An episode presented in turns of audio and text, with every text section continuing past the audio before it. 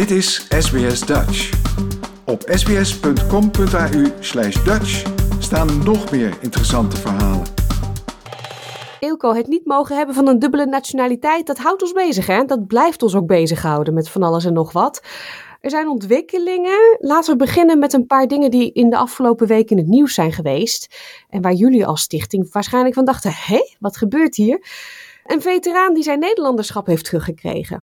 Ja, een Engelandvader. En dan zou je denken, zijn die mensen er nog? Nou, deze beste meneer die is 102.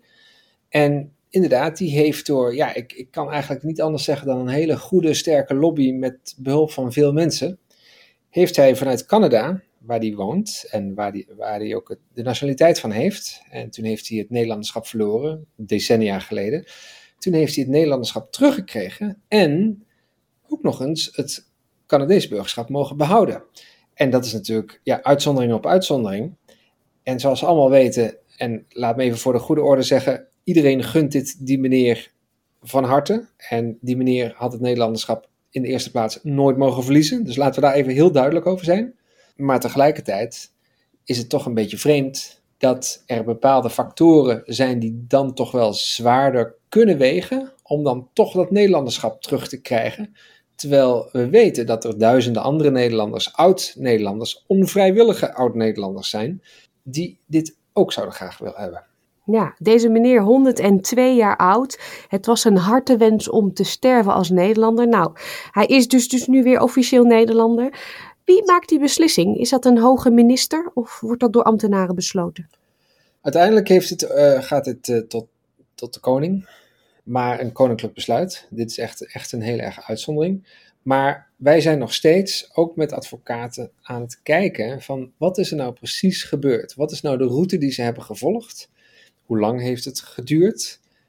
Ehm, welke formele, informele wegen zijn er bewandeld? Kortom, we weten het nog niet precies. Maar wat we wel weten, is dat juist dit soort gevallen, hoe mooi ze ook zijn, de hele kwestie opnieuw en nijpender um, op de agenda zet. Want ook andere mensen worden ouder. In, hier in New York, waar ik woon, wij hadden ook een Engelandvader. En die is vorig jaar overleden, of twee jaar geleden, zonder het Nederlanderschap terug te krijgen. En dan heb ik het nog niet eens over, zeg maar, de gewone Nederlanders onder ons, die het ook onvrijwillig hebben verloren. Wij moeten uiteindelijk gewoon toe naar een wetswijziging. En daartoe zijn we dus begonnen met een nieuwe campagne. Ja, een ander iets wat in het nieuws was, was de schrijver Arnon Grunberg.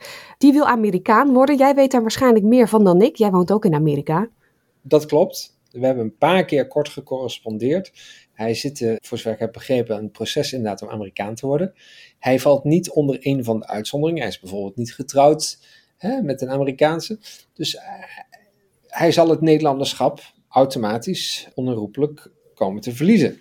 Maar hij heeft ook aangegeven, en dat heb je misschien gezien, onlangs was hij bij de Vlaamse televisie te gast. En daar heeft hij gezegd dat in verband met, um, hoe zal ik het zeggen, de holocaust geschiedenis van zijn ouders, dat hij vanuit Duitsland aanspraak kan maken op de Duitse nationaliteit. En hij heeft al aangegeven dat hij dat ook zal doen, want hij voelt zich nog echt Europeaan. En dan krijg je dus de bijzondere situatie, cynisch zou ik wel willen zeggen, dat een vermaarde Nederlandse schrijver uiteindelijk Amerikaan wordt, hij wordt Duitser, maar geen Nederlander meer.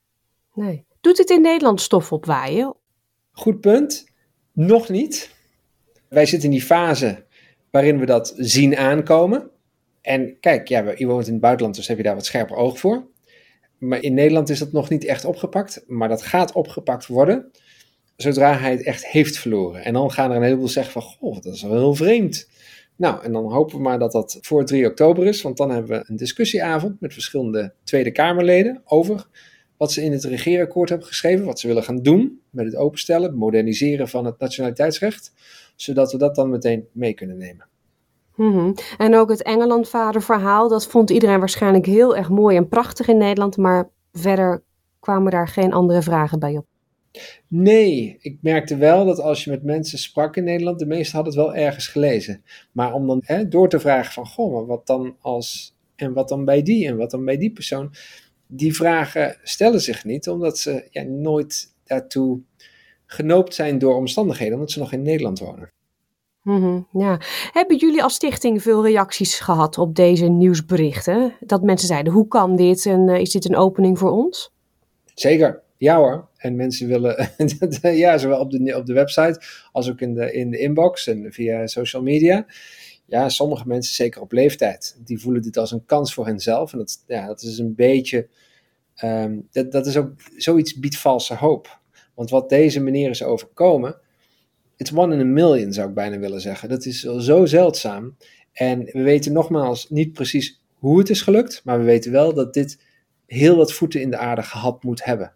Dus het is niet zo van, nou, hij heeft het, dus uh, waar kan ik een formuliertje invullen en dan mag ik het ook. Zo werkt het niet. Nee, maar inderdaad, valse hoop geeft het wel. En jullie hebben nu die advocaten weer bij jullie geroepen. En gaan jullie proberen te achterhalen hoe dat stap voor stap hoe dat is gegaan? En, en kijken of er openingen zijn? Moet ik dat zo opvatten? Ja, inderdaad. Desnoods gaan we via een zogenaamde WOP-procedure. Dus dan vraag je eigenlijk zeg maar, de archieven op van de overheid en de correspondentie rondom een bepaalde zaak. Uh, daartoe zijn we bereid om, om dat te gaan doen. Want we willen gewoon weten wat er is gebeurd. En, en op basis van die informatie moeten we dan een analyse maken van wat kunnen we hier nou mee? Is het echt eenmalig? Moeten we juist nu gaan berichten aan Nederlanders in het buitenland dat het meer valse hoop biedt dan echte hoop? Vermoedelijk, maar nogmaals, we willen gewoon eerst die feitelijke informatie achterhalen. Mm Ja, je noemt de WOP, de Wet Openbaar Bestuur. Is dat iets wat je heel makkelijk in gang kan zetten? Of moet je daar een bepaalde tijd voor wachten? Hoe, hoe werkt dat? Want je zegt, we zijn ertoe bereid om dat te doen. Maar is het niet gewoon zo, dat willen we nu? Laat ons maar eens even zien hoe dat gegaan is. Nou ben ja, niet zo ongeduldig? We zijn allemaal ongeduldig, maar ik, ik, denk dat de nette weg is dat we eerst, we zijn in contact met een aantal mensen die zich hebben ingezet voor deze beste meneer. En, en dat we eerst daar via hen zoveel mogelijk proberen te achterhalen. Hebben we dan nog het gevoel van, hé, hey, er ontbreekt echt iets. Um, uh, eventueel dat we daar nog vragen over stellen met de overheid en dat ze geen antwoord willen geven. Dan moeten we naar die stap gaan. Maar um, dat is niet onze, onze methode van werken. Wij gaan altijd eerst keurig netjes in overleg met betreffende mensen en instanties. En als we dan echt nee krijgen, naar onze mening onterecht, dan zetten we een volgende stap. Mm Nu gaan jullie wel uh, een beetje actie ondernemen, hè? Begin juli. Nou, ik, eh, nog één woord over die dubbele nationaliteit. Uh, um, Zeker. Dus op 3 oktober gaan we uh, een debat, of dan een discussieavond, kan ik zeggen, met, over dubbele nationaliteit. We zijn bezig met uh, opnieuw in elke nieuwsbrief zeg van steun ons financieel, want we hebben nog een ander plan om de SNBN en deze actie visuele te maken, laat ik het zo zeggen, ook in Nederland, na de zomer. Maar daarvoor hebben we echt financiële ondersteuning nodig. Dus dat loopt. En daarnaast inderdaad, en dat is eigenlijk een heel ander thema, maar ja goed, het, het helpt natuurlijk wel qua zichtbaarheid. Aankomende dinsdag vindt in de Eerste Kamer een debat plaats of Nederlanders buiten Nederland, of die überhaupt mogen stemmen voor de Eerste Kamer. Net zoals Nederlanders binnen Nederland wel mogen doen. Ja. En nou, wij vinden natuurlijk van wel. Uh, sterker nog, uh, de bron van de, dit wetsvoorstel ligt ook uh, binnen mensen van de SNBN. En daar vindt nou, dat is een grondwetswijziging, die is extreem zwaar. Maar eigenlijk tegen alle verwachtingen in staan we nu echt aan de vooravond dat deze procedure wordt behaald. En dat betekent dat nu aankomende dinsdag in de Eerste Kamer discussie zal plaatsvinden. Open debat, plenair debat. Ook gewoon live te volgen vanuit elk land met, met internetverbinding. Ehm, en dan zie je waar partijen staan. En dan de week erop, naar alle waarschijnlijkheid, op 5 juli zal dan de stemming hierover plaatsvinden. En tijdens die stemming, op 5 juli, daarover hebben we gezegd, hebben een oproep gedaan in de afgelopen nieuwsbrief. En we zullen het nog wel een keer herhalen van mensen. Als je toevallig in Nederland bent, meld je aan. We zitten inmiddels op zo'n 15 personen die, die naar ons gekomen zijn van nou, we gaan graag naar de Eerste Kamer met jullie op de publieke tribune zitten. We geven iedereen een SNBN t-shirt, zodat het ook visueel goed opvalt om te zien wat die senatoren nu gaan doen. Want als, zij, als we een tweederde meerderheid van de 75 stemmen halen, oftewel moeten 50 senatoren hebben die voor zijn, en dat zouden we net kunnen halen, dan wordt de grondwet gewijzigd. En dat betekent dat dan, via nog een concretere uitvoeringsregeling, het zo gaat ingeregeld worden dat wij vanuit het buitenland ook voor de Senaat kunnen stemmen. Dus eigenlijk voor de provinciale staten op indirecte wijze. Net zoals Nederlanders binnen Nederland. Ja, dus dat is losstaand van de dubbele nationaliteit. Ja, maar ik weet hoe die, die politici denken. Of ze denken, oh, daar heb je hun weer. Of dan denk je van, oh, joh, die, die, die SNBN, daar heb ik al eerder van gehoord. Was dat niet? En dan denken ze, oh, dubbele nationaliteit. En dan denken ze later na de zomer, ja, die mensen die kunnen organiseren, uh, die volgen de agenda, die weten waar ze mee bezig zijn. Laten we ze maar serieus nemen. En ik denk dat je het in dat bredere kader moet zien. Ja, ja, ja. Dus 5 juli is het zover dan?